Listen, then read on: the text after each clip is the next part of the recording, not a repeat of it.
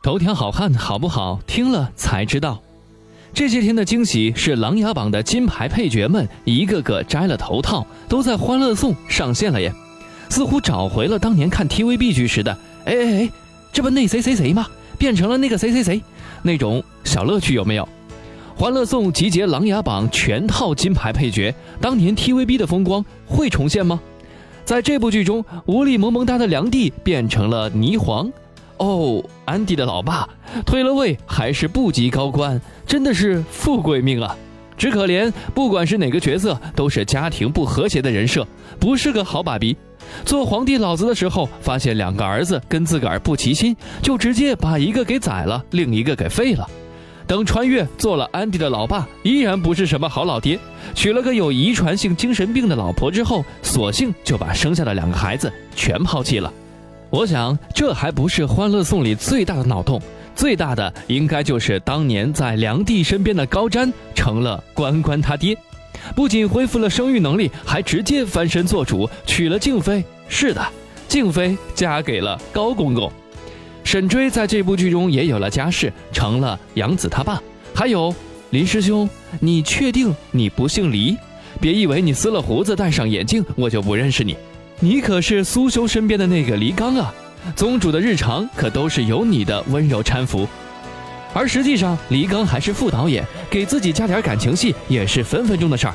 前几年山影制作的年代大剧《父母爱情》里，他也曾经出过镜了，演郭涛的假儿子，跟小老板王百川在《父母爱情》里是堂兄弟。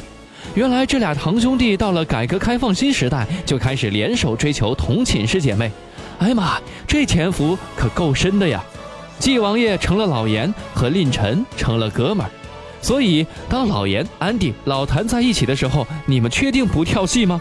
你们确定这不是纪王爷、霓凰郡主和令阁主的三方会谈？剧中穆小王爷变身夜店玩咖，钟情白富美小妖精，继续做跑腿儿；小玉京成了富二代，即将勾引上娘娘。短发小玉金的爸爸是夏守尊。耀哥说：“其实夏守尊这位执行导演才是隐藏最深的大 boss，在《父母爱情》里演了一个师的政委，原配发妻是静白师太，二婚续弦娶了静妃娘娘，老了还把夏东徒儿讨进门做了儿媳妇，到了他来了请闭眼，当上了公安局长，生了靖王这个儿子。想想夏守尊果然是屌炸天，山影最牛逼的地方之一就是反复使用同一批实力配角演员。”角色反差再大，也能够轻松 hold 住，熟练演出新鲜感。说到这里，哥仿佛嗅到了曾经辉煌了将近半个世纪的 TVB 的味道。想当年，TVB 的一大批金牌配角老戏骨，可是撑起了我们童年记忆的半边天呀。比如 TVB 配角之光王伟，当年 TVB 版的金庸戏里的岳不群、吴三桂、完颜洪烈、耶律洪基，通通是他。同样拿捏的亦正亦邪角色的老戏骨还有秦沛，还有在亦庄亦邪的角色之间切换自如的 TVB 金牌女绿叶罗冠兰。这个名字估计百分之九十九的人没有什么印象，可是要说到《刑事侦缉档案》里高洁的阿姨，我想大家就想起来了吧？还有刘丹、郭峰、韩玛丽、许昭雄这些金牌配角们，撑起了当年辉煌时期的 TVB 的半边天，举手投足都是戏。只可惜，如今的 TVB 风光不再。好在，尽管告别了 TVB，我们又迎来了山影。